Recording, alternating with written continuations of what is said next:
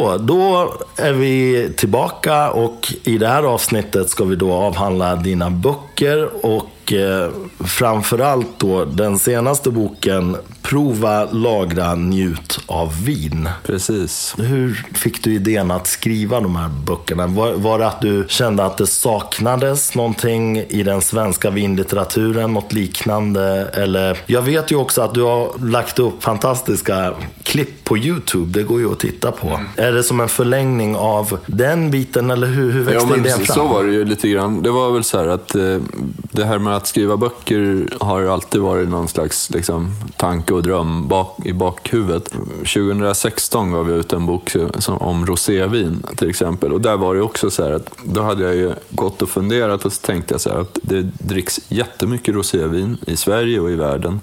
Men det finns inga böcker om det. Därför att ingen vinskribent har tagit det på allvar. Därför rosévin har setts lite så här fult. Eh, så att eh, det, då gjorde jag det helt enkelt och, och, gjorde en bok om det. Och det var lite samma med det här. att jag har jag söker efter någon slags hål i, i, i, i den flora av vinböcker som ändå faktiskt finns. Där de flesta böcker hänger med på den här storytelling-biten där man där man hela tiden är såklart väldigt positivt inställd till, till, vinet. Men sen så kom det ju också några böcker, eller framförallt en egentligen, om det som man kallar för fuskvin då, eller liksom att eh, vin var gjort med massa tillsatser och sånt där. Och då läste jag den och så, så tänkte jag lite grann så här och sen kände jag väl att det inte riktigt stämde överens med min bild av vin heller. Och då började jag göra de här korta filmerna som då förklarade lite grann av det som den, den boken boken tog upp. Kanske med tillsatser som så sulfiter och, och, och, det här med vad som egentligen är ett ekologiskt vin och, och, och sånt där. Eh, och då födde det sen också idén eh, om att göra en bok om det. Eh, så att det blev, filmerna och det kallar jag för winesplaining eftersom jag råkade vara en medelålders man som satt och förklarade saker om vin. Så, så då blev det liksom eh, en, en förhoppningsvis eh, liten flört med det uttrycket mansplaining. Och sen gjorde jag då boken Värt att veta om vin, den första i winesplaining-serien. Och då tog jag upp egentligen vinets, hur det blir till eh, från början till slut. Det är ju lurigt med vin. Eh, alkoholdrycker överhuvudtaget har inte någon eh, innehållsdeklaration. Eh, och det gör ju att, vi, att det bildas ganska mycket myter kring eh, hur vin egentligen görs och så vidare. Det finns ju en myt som säger att ja, det är en gammal gubbe eller gumma som skördar lite druvor och sen så trampar de den och sen jäser det till vin. Så är det ju väldigt sällan, eller aldrig kanske. och sen finns det en annan myt som säger att det bara är en massa laboratorier och grejer som skapar ett vin. Det förekommer ju, men eh, det är ju oftast någonstans kanske däremellan. Att man har gjort en produkt som började med att man bara trampade druvor och gjorde vin till att man faktiskt har såklart förfinat teknikerna. Det vore ju jättekonstigt om man inte hade utvecklat någonting på flera tusen år. Man har ju skapat en massa hjälpmedel för, för att producera vin och de vill jag liksom avdramatisera lite grann. Vi var inne på det här lite grann i förra avsnittet eh, och jag skulle verkligen vilja eh, vidareutveckla det här och poängtera det. Och jag har ju faktiskt också lyssnat eh, i ljudboksform då på winesplaining. Mm. Eh, eller värt att veta om vin då. Eh, den finns som ljudbok där du faktiskt själv också lä har ja, läst in den. Precis. Jag, jag, får nästan så här Fredrik Lindström-vibbar när han skrev sina böcker om språk. Ja, just det. du har samma folkbildande ton tycker jag. Och det, det är så otroligt skönt och opretentiöst. Och man får samtidigt väldigt stort förtroende för man förstår ju direkt att du har ju stenkoll på grejerna. Men du kan liksom verkligen nörda in dig i vilken liten detalj som helst utan att det blir tråkigt eller att du på något vis kör ner dig i halsen på läsaren. Vilket jag upplever att väldigt många som kan egentligen vad som helst, det behöver inte bara vara vin, de blir lite så här, det blir översitteri på något vis. Va? Och, och de ska flasha med sin kunskap och det blir outhärdligt att läsa och, och lyssna på till slut. Eh, men jag tycker du har en så otroligt skön och opretentiös ton. Nu, nu berättade du i förra avsnittet att du gick på journalisthögskola mm. och, och, och verkligen försökte utveckla den sidan. Men Eh, är det här någonting som du också medvetet verkligen har tänkt på? Att du, du vill vara en folkbildare, att du vill ha den här ja, men nästan lite populärvetenskapliga tonen också i, i... Jo, men så är det ju. Och det, det är klart att, eh, eller det är väl också ett eh, sätt som jag, för, när jag föreläser så försöker jag ju också förklara saker på ett hyfsat enkelt sätt, man ska förstå det. Och då när man har gjort det några gånger så vet man också hur, vad är det som fungerar. Eh, så att det är klart att eh, det, det, har ju varit en målsättning. Det är ju ingen idé att försöka skriva någonting som, som man inte tror folk kommer förstå eller läsa. Eh, och sen kände jag väl lite grann att det som var, det, var, det blev en ganska stark polarisering i vinvärlden, i alla fall i, kanske bland sommelierer, alltså de som jobbar på restaurang och så, att, att det fanns ett rätt och fel. Att det var Antingen så skulle man gilla naturvin eh, eller så gillade man det andra då, vad, vad nu det är. Och, och, det blev, tycker jag, helt fel därför att eh, ingen värld ser ut så. Utan allting är ju skiftningar i grått liksom på något sätt.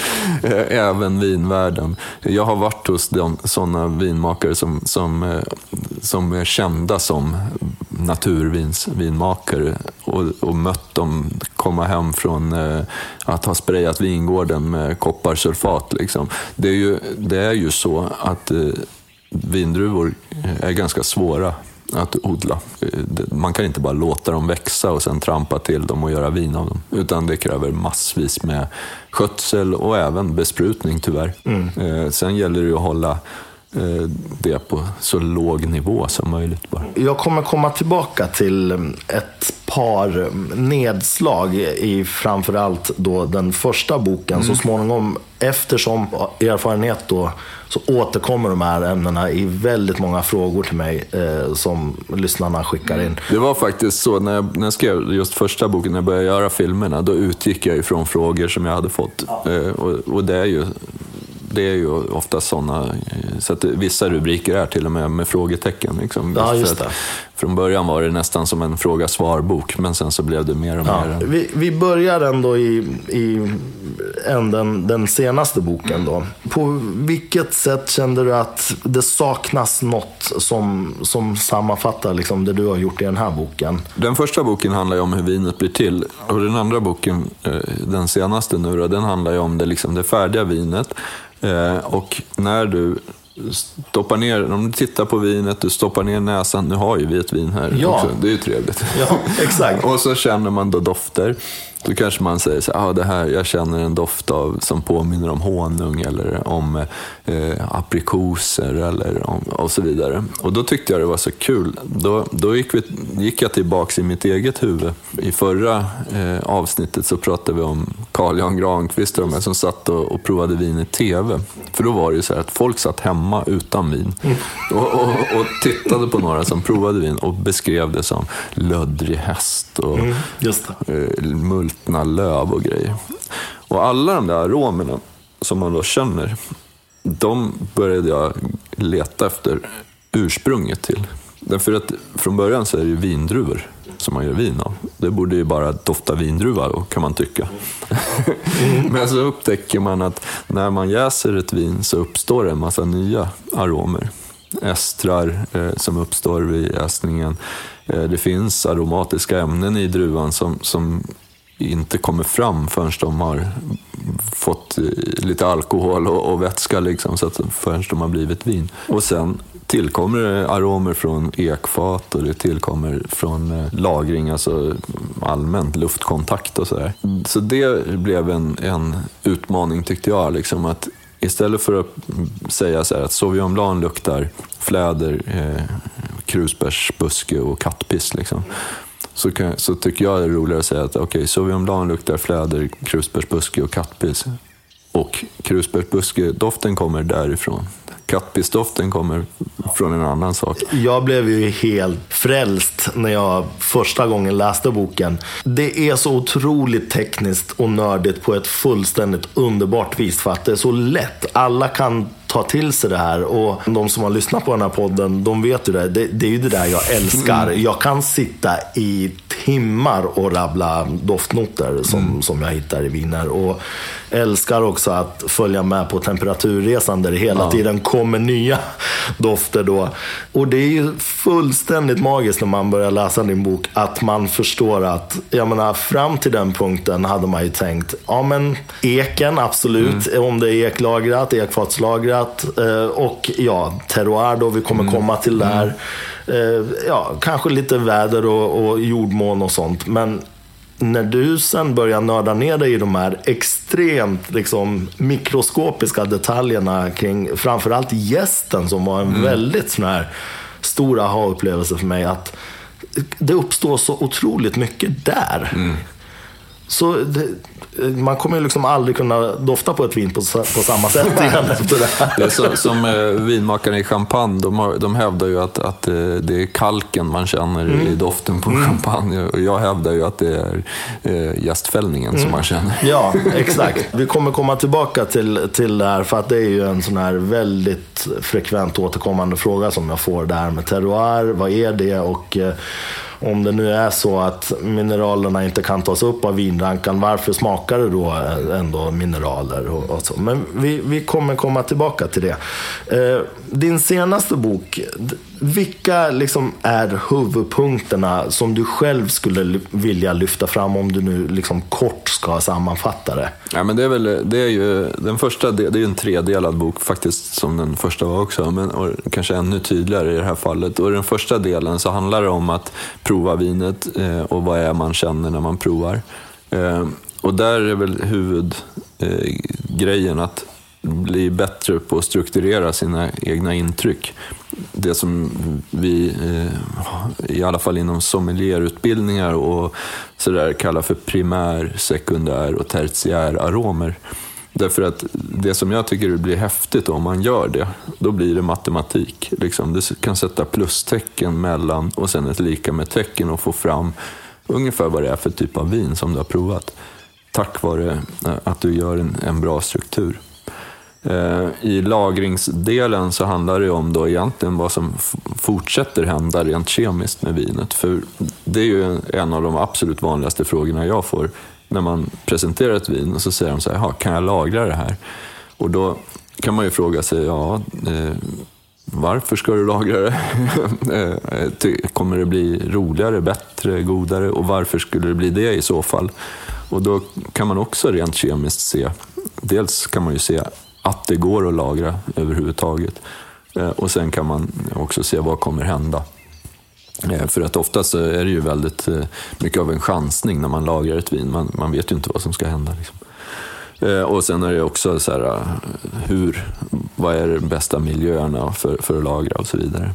Och sen i den tredje delen, där handlar det om, som, som är njutningsdelen, där, och där handlar det om det som du var inne på, det här med serveringstemperatur och sådär. det finns vedertagna saker. Ja, men vitt vin ska serveras vid 8 till 10 grader och rött vin ska serveras vid 16 till 18 grader kanske man säger. Jaha, men varför är det så då? Eh, vad händer om jag gör tvärtom? och, och så vidare. Eh, en, en, det var någon vän som hade varit i, i Norge och käkat eh, Eh, Eh, torsk på restaurang och så frågade vad ska, vad ska jag dricka för vin till det här? Då hade de sagt ja, vanlig vin. Och vanligt vin, det var ett eh, rött bordeauxvin.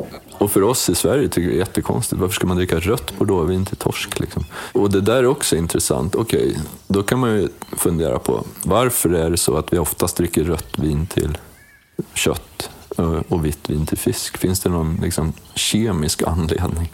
Och varför finns det då en anledning till att de rekommenderade rött vin där? Och så vidare. Och så att sånt där är, är ju kul. Så temperatur, glasstorlek och, och hur maten påverkar smakerna. Det handlar den sista delen om. Jag kan för övrigt flika in att bordeauxvin funkar alldeles utmärkt till torsk. Jag, jag mm. drack faktiskt själv exakt den kombinationen hade jag själv här för bara två, tre veckor sedan. Torsk och sen någon 80-tals Bordeaux och det var alldeles utmärkt. Det var inget fel. Ehm, Nej, och det handlar ofta om protein och fett i, i maten. Och det har även fisk. Ja, visst. Och, det, vi var ju inne på det här lite grann i förra avsnittet. att eh, Eh, med, med, tiden, så för min del i alla fall, har vindrickandet blivit väldigt opretentiöst. Jag, jag tänker inte lika mycket längre. Det, det, är också så här att det finns en missuppfattning tror jag, att när man dricker vin till mat, att på något vis ska man dricka vinet när man har maten i munnen. Mm. och, och, och, att det uppstår någon form av väldigt magisk kombination i munnen då så att det blir fyrverkerier det är ju inte riktigt så det ska gå till, tänker jag. Utan man, man tuggar väl maten, äter den och sen dricker man mm. väl vinet efteråt. Och det är klart att när det finns sådana här fantastiska superkombinationer då, så, så händer det ju fantastiska mm. saker i munnen. Men det är ju inte så här att det blir total katastrof om det nu skulle vara lite off sådär. Om nej, det skulle nej, vara ja, lite precis. fel. Utan vänta då en liten stund, tugga maten och så vänta en liten stund. Kanske drick lite vatten mm. emellan och sen dricker man vinet. Mm. Det är inte svårare än så. Man behöver inte krångla till det så mycket. Nej, och där finns det nog en ganska stor så här, utbredd osäkerhet. Att man känner att man måste göra rätt och det är väl vårt fel lite grann, vi som skriver om vin kanske, att vi har nästan förstärkt det där att det ska passa till specifika maträtter.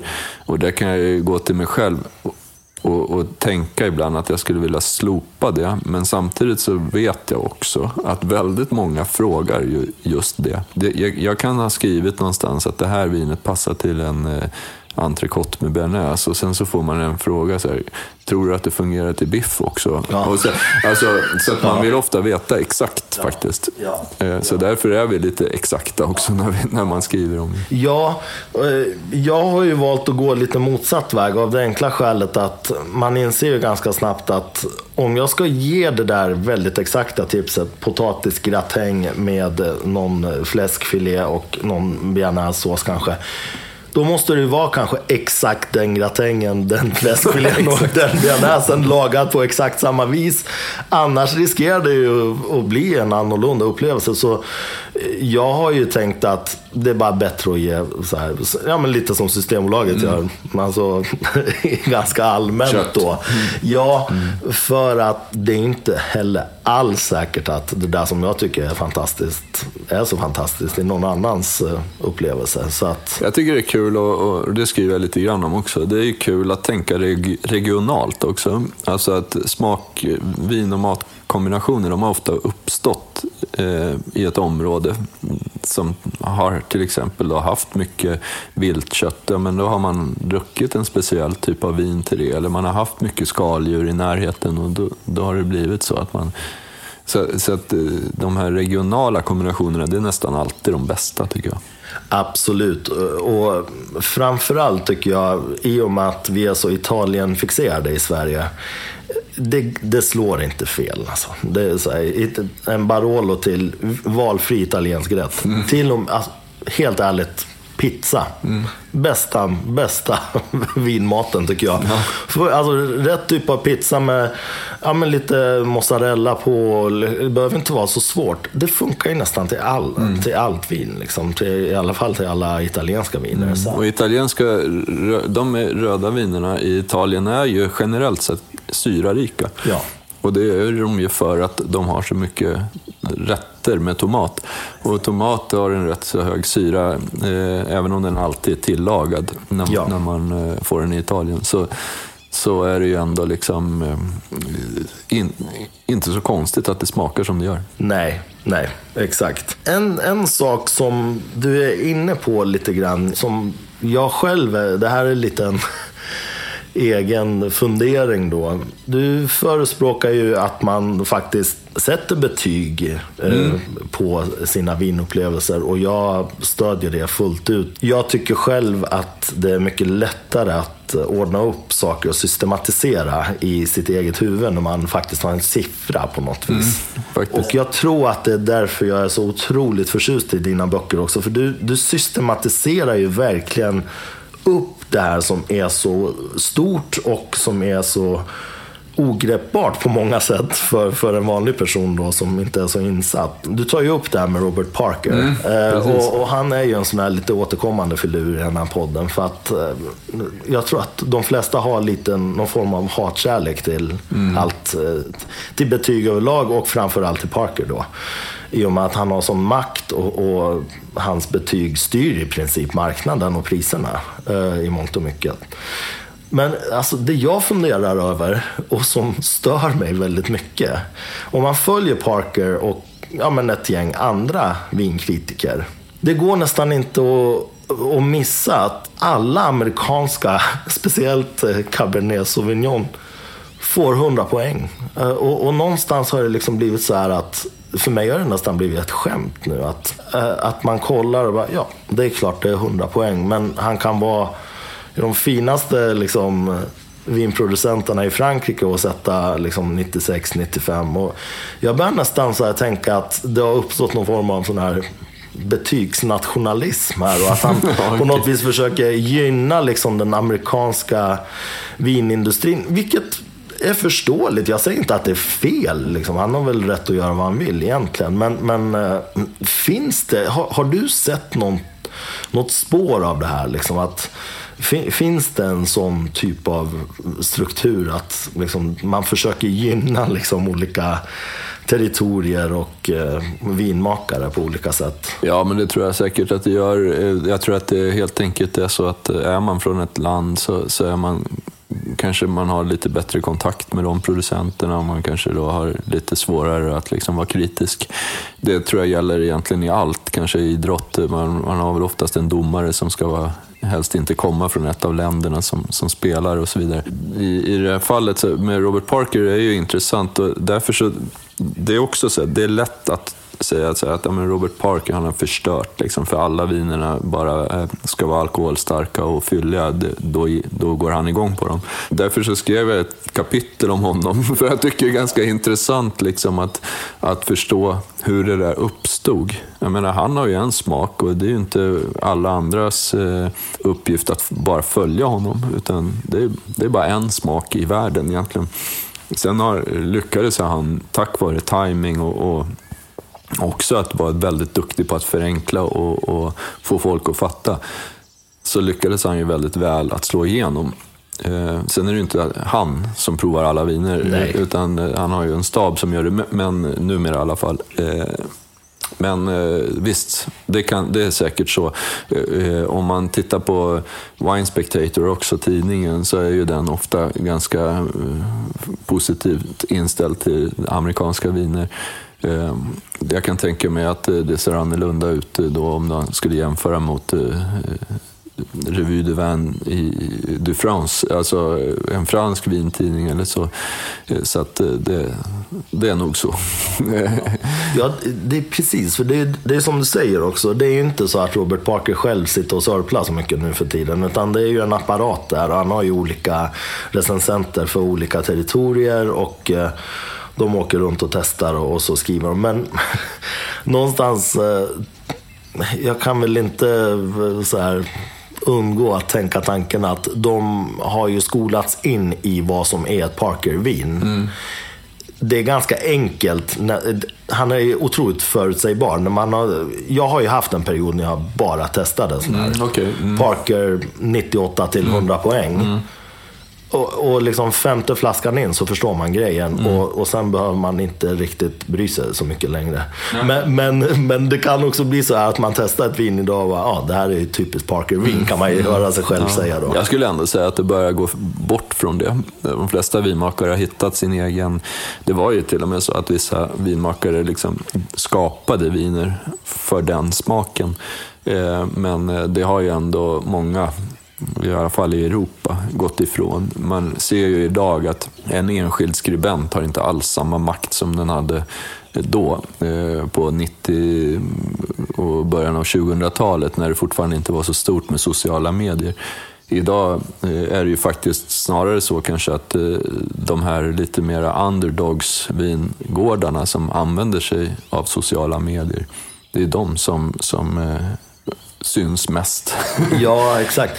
Ja, men plus att jag upplever, i alla fall i Sverige, att vi, vi går mot allt eh, lättare och stramare och, och syrligare viner som är ja, men genomskinligare. Det, det är ju mm. motsatsen egentligen ja, till, till det, det här typiska Parker-vinet. Så det är ju en mot, motreaktion så, så, som det alltid sker och sen kommer det väl kanske en igen då. Ja, ja, När det ska vara fylligt. Ja. ja, men exakt, exakt. Det är ju lite trist egentligen. Jag, jag kan tycka så här. Jag, jag kan uppskatta hela registret. För jag kan uppskatta den här tunga, fylliga mm. cabernet från, från Kalifornien. Eh, men jag menar, det är olika beroende på tillfälle. Och, till exempel just nu när det är lite kallare ute så finns det, tycker jag, att jag själv automatiskt nästan väljer lite fylligare, lite mm. alkoholrikare mm. viner. Medan på somrarna är man ju inte jättesugen på öppna den här tunga. Precis. Mm. Men nästa fråga då. Det här är ju en sån här big one för, för podden då. Jag får jättemycket frågor om det här mm. hela tiden. Terroir. Mm.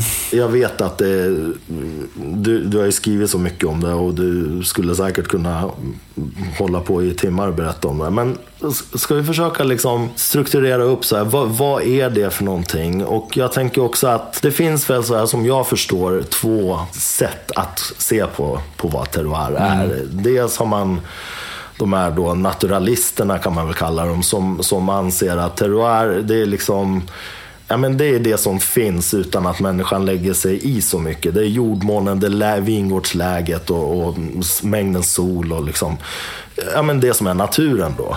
Och sen har man väl de här kulturalisterna då, så kanske man kan kalla dem, som, som inne, alltså inbegriper mycket mer och, och tycker att terroir är ju givetvis också själva vinmakningen och, och hur vinet framställs. Vad är rätt och vad är fel eh, kan man väl diskutera. Men skulle du kunna liksom reda ut för lyssnarna ja. vad, vad, det här är och, och, hur, hur du tycker att man ska se på det? Jag tycker att det är, det är svårt, det är ett begrepp, så det finns inget rätt eller fel. Eh, men terroir används ju jättemycket, ofta används det kanske bara som ur, istället för ursprung. Eh, och en del använder adress istället, men det är ju olika namn bara på samma sak. Terroir är ju ändå förknippat med jorden. Det hör man på, på ordet så att säga.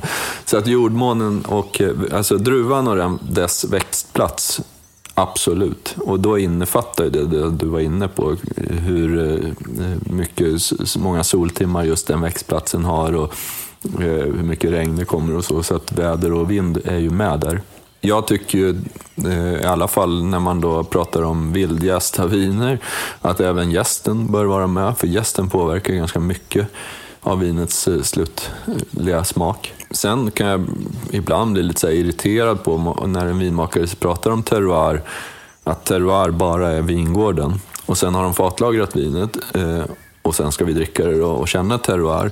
Ja, fast då har man ju lagt till någonting. Så att eh, då finns det då, som, som du säger, vissa som tycker att eh, terroir också innefattar vinmakningen och vinmakarens påverkan.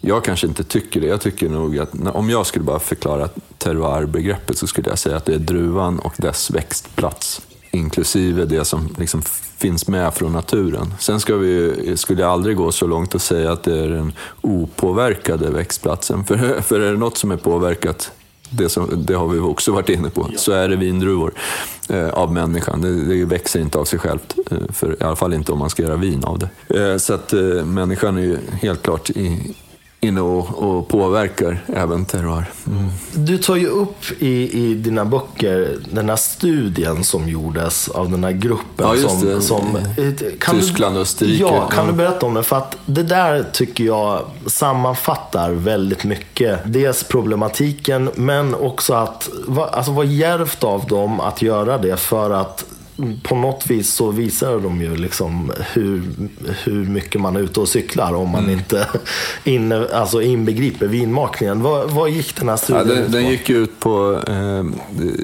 eh att vad var de, fem eller sex vinmakare någonting sånt i Tyskland och Österrike helt enkelt eh, bytte viner med varandra. Eller bytte eh, must med varandra kan man säga. Så att eh, de, de eh, skördade då druvor, pressade och så vidare. Och sen så fick vinet bli färdigt i någon annans källare.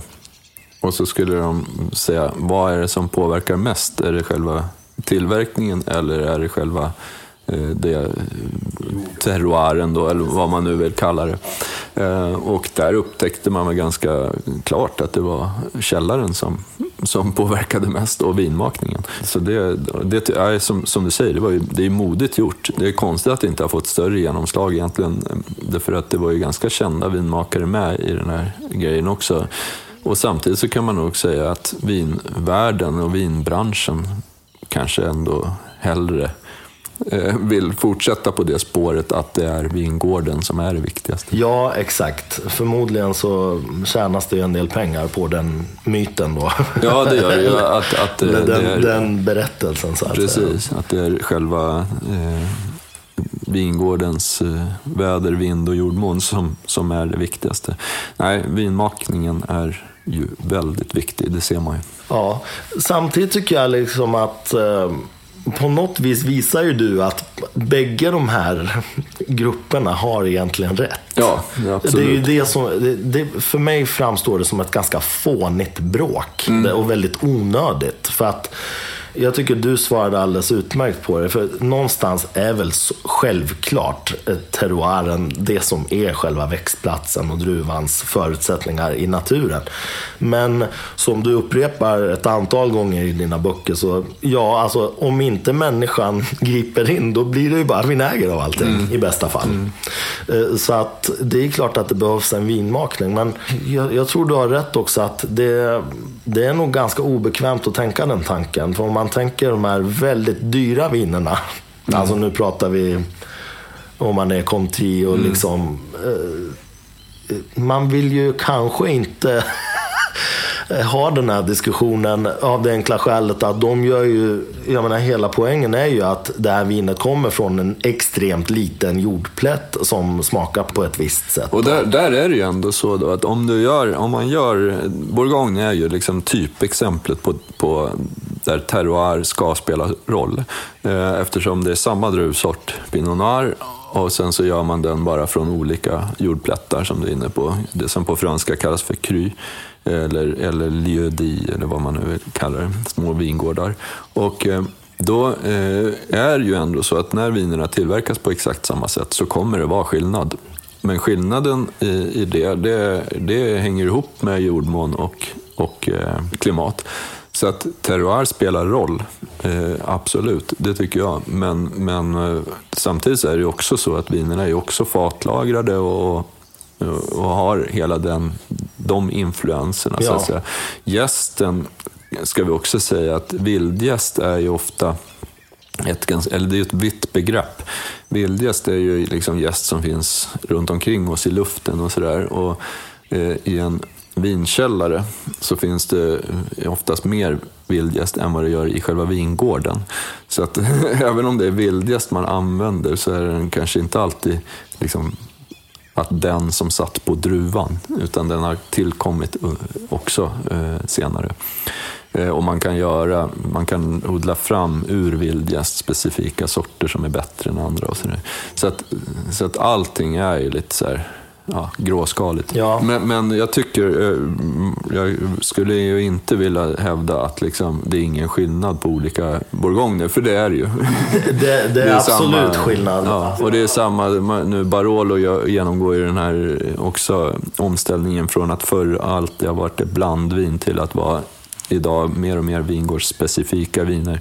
Och det är ju stor skillnad på på hur vinerna smakar från respektive jordlott där också. Ja, verkligen. Vi, vi hade ju en provning av eh, Renato Ratti, mm.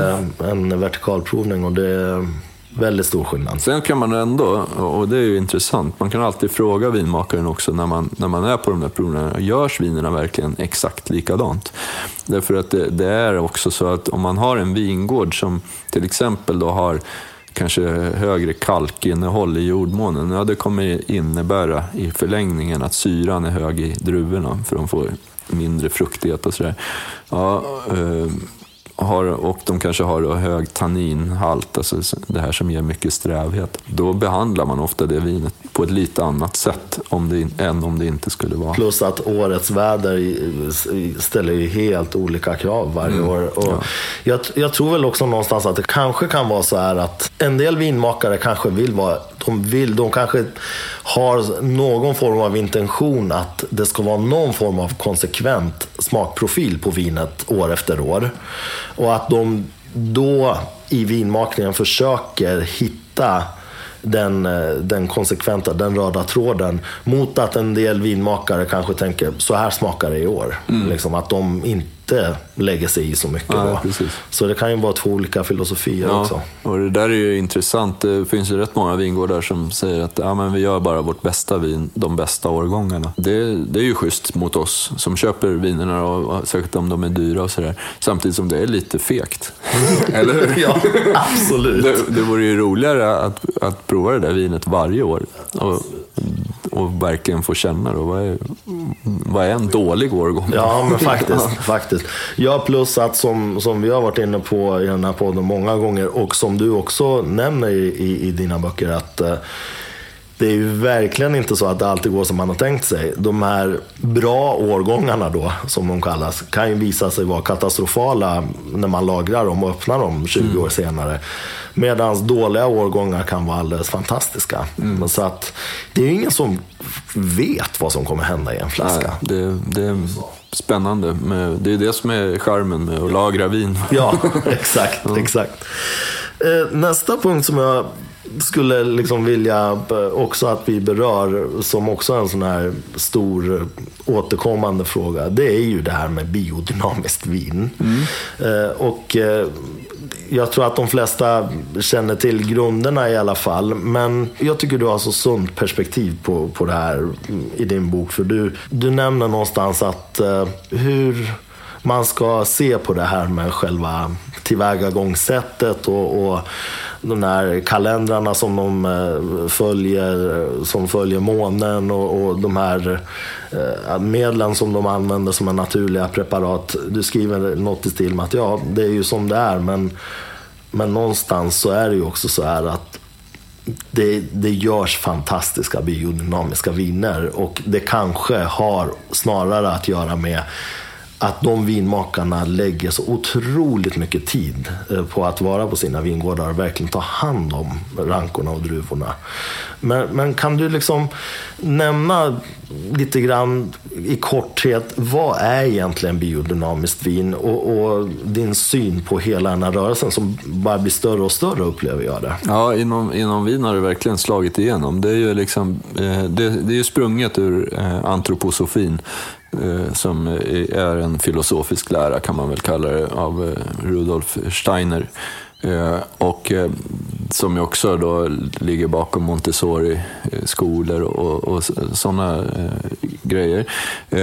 Man kan säga att just biodynamisk vintillverkning, det är ju någonting som har eh, slagit igenom egentligen kanske från ja, några pro enskilda producenter, bland annat i Loiredalen, som, som eh, började ta till sig det här.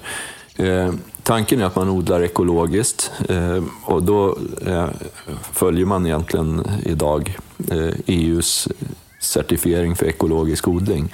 Men att man går kanske lite, ännu lite, några steg till så att säga. Att man, man eh, men, men, man, men, i grunden så följer man den. När man gör själva vinet så har man bestämt eh, att eh, det är vissa av dem, det, man får ju använda vissa tillsatser när man gör vin och vissa av dem drar man ner på eller tar bort. Förutom det då, då så är det ju lite mera filosofiska grejer. Dels som du är inne på det med, med den här, eh, man följer månens dragningskraft på jorden. Det är ju inte alla som, som gör och, och det, där, må, där finns det väl lite skillnader i hur, mycket man, hur hårt man måste följa det så att säga. Eh, och sen så är det ju att man ska ha ett holistiskt tänk, alltså att man ska nästan tänk, se vingården som en självförsörjande enhet. Det innebär att om du ska ha gödsel så ska du ha djur också för att du ska kunna skapa gödslet så att säga. När man jobbar i vingården så använder man därför ofta djur. Ehm, man använder, kanske använder hästar eller så i, som dragdjur istället för att ha en traktor. Ja, du nämner ju också ankor. Ja, precis. Ja. Att man har äh, djur som, som går fritt i vingården och, och, och skiter lite grann. Så att man får... och, och också äter upp eh, liksom, insekter. Och Exakt, och, just det, och det är också en del i det, men det skulle jag nog inte säga egentligen är direkt kopplat till, till biodynamisk eh, odling kanske. Men jo, tillbaka då till, till eh, den filosofiska delen. Då. Det är ju också att man, man ska, har skapar då av, av det man har på vingården i form av örter och gödsel och så, så skapar man sina egna eh, bekämpningsmedel och sprayer. Både gödselsprayer men också bekämpningssprayer. Eh, och de där, där finns det då ett antal som man ska använda för att eh, få bli certifierad enligt biodynamisk odling. Det finns ett par stora certifieringar där Demeter kanske är den största. Och om, det, om du har en sån liten stämpel på baksidan av flaskans etikett så, så, så, brukar, eller så innebär det att de följer då den certifieringen. Eh, sen finns det Biodivin som är en annan och så, ja, och så vidare. Eh, och de har ungefär samma inriktning. De är då inte, till skillnad från EUs eh, certifiering som är en, en allmän certifiering eh, som EU har beslutat om, så är ju de här biodynamiska, de är privata. Det är liksom företag som skapar de där certifieringarna. Eh, så att de är helt frivilliga. Så en del jobbar biodynamiskt utan att ha certifieringen och en del tar delar av det biodynamiska tänket som de tycker är bra men hoppar över kanske vissa saker som de tycker är lite flummiga. Och så där. För att det är ju en filosofi som sagt. Eh, så att det, eh, men, och det, det som du är inne på, det, jag som är då lite mer kanske tekniskt lagd och lite mer så här, jag, jag kanske har svårt att förstå vissa delar av det här. Och kanske tycker också att en del delar verkar helt oin, onödiga eller, eller bara påhittade. Eh, men samtidigt så kan jag ju inte eh, missa att några av absolut eh, de främsta vinerna i världen görs med den här filosofin. Och att det är tvärtom också.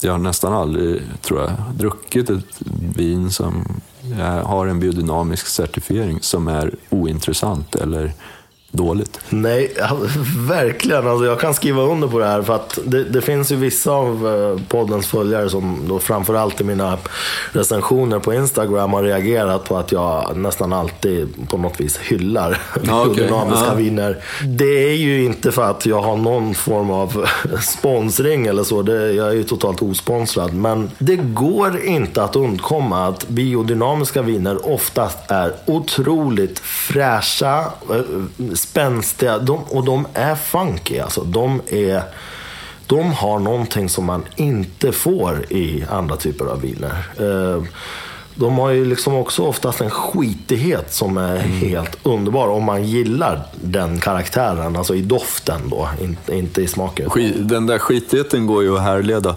såklart. Och den här kan man ju delvis härleda till, till att man har dragit ner på sulfiter. Som ju är en annan sån där grej som många pratar om. Mm, Kortfattat kan man ju säga att sulfiter dels uppstår när vin jäser, så det är en naturlig del av vinet till en viss gräns. Men sen så upptäckte romarna för jättelänge sedan att svavel kunde användas som, eh, för att döda bakterier och, och eh, göra, gjorde att vinet höll sig längre för att det inte oxiderade lika snabbt. och Så, där.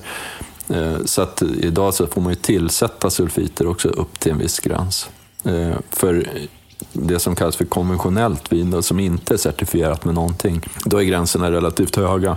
För ekologiskt så är de lägre och för biodynamiskt så är de ytterligare lite lägre. Så att egentligen, skitigheten är ju en form av defekt. Och det var vi inne på att prata om förra gången, avsnittet. Att det är det som är ibland intressant. så kanske man vill ha en defekt. Jag vet inte. Ja, men exakt. ja, exakt. Jag tror att man är olika känslig för det. En del tycker att det kan få vara mycket och jag är sådär, jag gillar inte när det är för mycket. Nej, nej men det, det är som sagt, den, den, det är ju en smaksak just, just den biten. Men det Ja, eh, någonstans eh, så upplever jag precis som du att det är svårt att förhålla sig likgiltigt till, till biodynamiskt vin. Oftast när man får i glaset är det är hjärtligt alltså. Det är gjort med hjärtat. Man känner, det är någonting annat än de här stora pampiga industrivinerna. Och... Och som vinskribent kan jag säga att det, det är ofta de roligare producenterna att eh, besöka och prata med. För de är ju lite mer eh, utspacade Ja, än vanliga crazy. människor.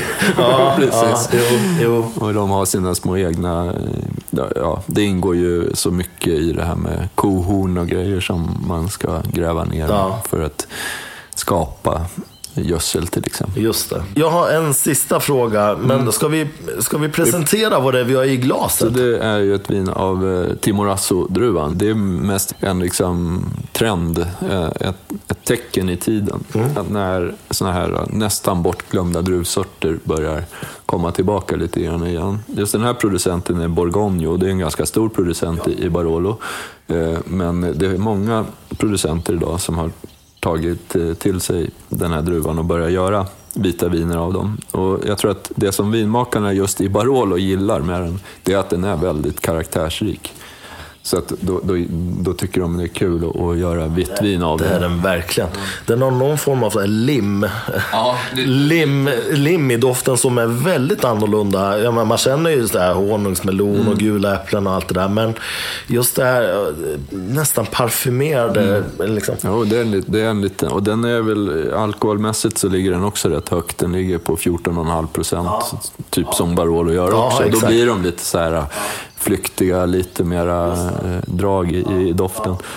Eh, smakmässigt så, är det ju nästan en lite så strävhet och, och, Mm. och eh, en ganska rik kraft. Ja, exakt. Finns den här på Det finns i beställningssortimentet. Just det. Ja. Ja intressant. En sista fråga då av de grejer som du tar upp i dina böcker. Som jag personligen tycker är väldigt viktigt att prata om. För det är någonstans ändå eh, så här att klimatkrisen är ju liksom vårt enskilt största problem i världen. Det skapar liksom otroligt mycket elände och det, det blir värre och värre för varje år. Och vi lyckas ju inte hålla de här klimatmålen och de målen är redan så usla och så lågt satta men inte ens de lyckas vi hålla. Och det känns som att allt bara håller på att skenar utför. Eh, och, och mitt i allt det här så kan jag då som gärna också precis som du dricker lite dyrare viner då få hem ett vin från, ja inte allt för sällan Chile eller Sydamerika någonstans och får hem den här megaflaskan som liksom väger vet, tre kilo känns det som. Eh, Och, och man undrar liksom, vad är det här? Hur, hur, hur kan de tillverka sådana tunga flaskor i, i de här tiderna när, vi, när allting borde egentligen handla om att göra saker lättare för att spara på koldioxidutsläpp och så vidare. och så vidare. Eh, Kan, kan du utveckla det här lite grann, hur det ser ut just nu? För du, du nämner ju det. Mm, jag gjorde ju faktiskt ett test. Jag gjorde en, ja, min allra första sån här video, som jag gjorde, winesplaining-video, som jag gjorde på, för Instagram och, och Facebook. Då, var det, då gjorde jag liksom, då tog jag en massa tomflaskor hemma och vägde dem och upptäckte ju att det kunde skilja, sig, skilja uppåt 800 gram mellan två tomflaskor. Där, eh, som du säger, jag tror att den lätt lättaste det var ju någon portugisisk som jag hade hemma och sen så den tyngsta var ju från Chile. Så den har jag också ganska långt att resa. Ja. Där finns det ju tyvärr fortfarande, både i USA faktiskt och även i, i Sydamerika men också i latinska länder, Spanien och så här, finns det en idé om att ett fint vin ska ha en tung flaska. Så att eh, det, och det är lite synd. Och jag tar upp det också, det här som kallas för hållbarhet eller sustainability i vinvärlden. Det ska ju inkludera egentligen allt då i vinet. Så biodynamiskt det inkluderar ju vissa delar. Väldigt många biodynamiska odlare har också väldigt tunga flaskor ska jag säga. Så de har ju inte ett egentligen så här allmänt miljötänk utan det är mer det filosofiska. Men även ekologiska viner kan ju ha tunga flaskor och så här. Ehm, och jag tycker att kanske det som kommer nu, det är ju det här med hållbarhet och sustainability. Och där har ju i alla fall många certifieringar börjat inkludera förpackningar och, och vikt. Jag menar, gå, gå till champagne också. dels så har du en tung flaska, sen om du går och köper lite prestigevariant, då får du någon etui som är liksom hand, handgjort, eller på att säga, men, men som Ja. är av trä till exempel. Ja, eller vissa Amarone som kommer i trälådor och sen är det också metallås på trälådan.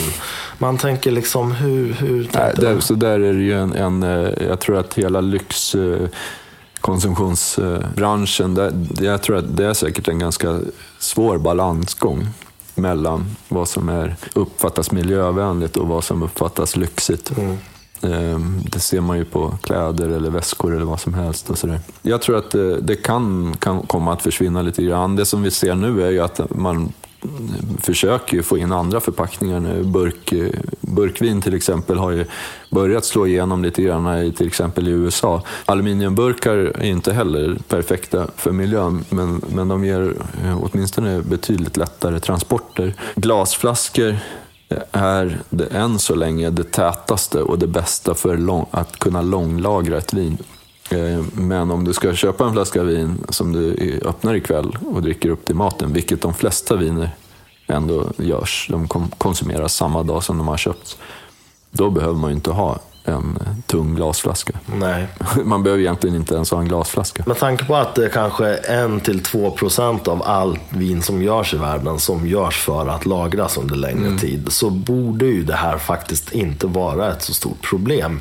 Jag tror att problemet är ju faktiskt ren marknadsföring och, och mentalt. Liksom. Mm. Jag tror att folk tycker det är osexigt att dricka vin ur burk. Ja, jag, jag tror att eh, vi har inte riktigt nått dit. Att man Nej. bara klämmer upp en flaska PET eh, Bourgogne, liksom, PET-flaska. Eh, så att, det, det kommer nog dröja lite. Ja, men, men du skriver ju det att vi har ju lyckats överkomma den mentala spärren när det gäller öl.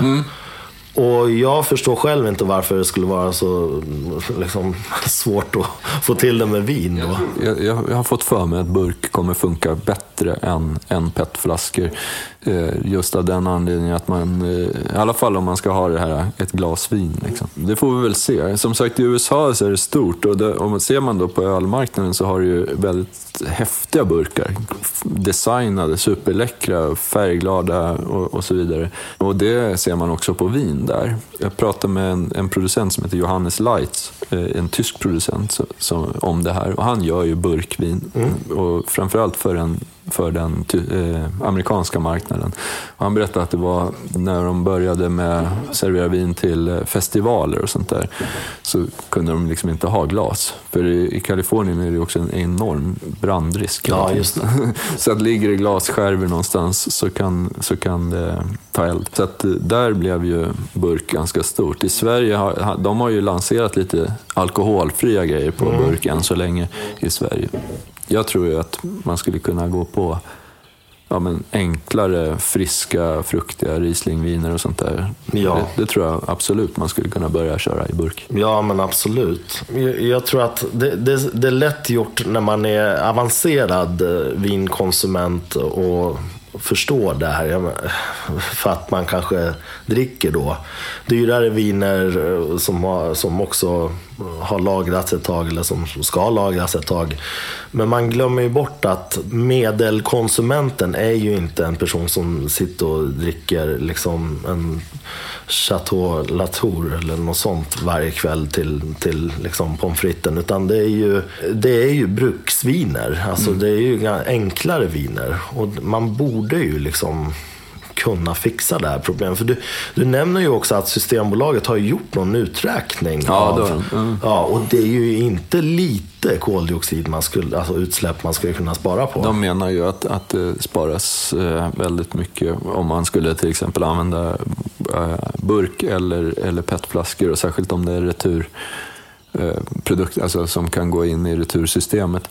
Förr då, om vi går tillbaks till tiden då innan monopolet försvann, då hade vi ju mycket som vin som härtappades. Alltså det, det buteljerades i Sverige, kom in med tank. Och det var ju egentligen mycket mer miljövänligt, för då kunde man ju också ha returflaskor. Så vinflaskor var ju det ju pant på förr.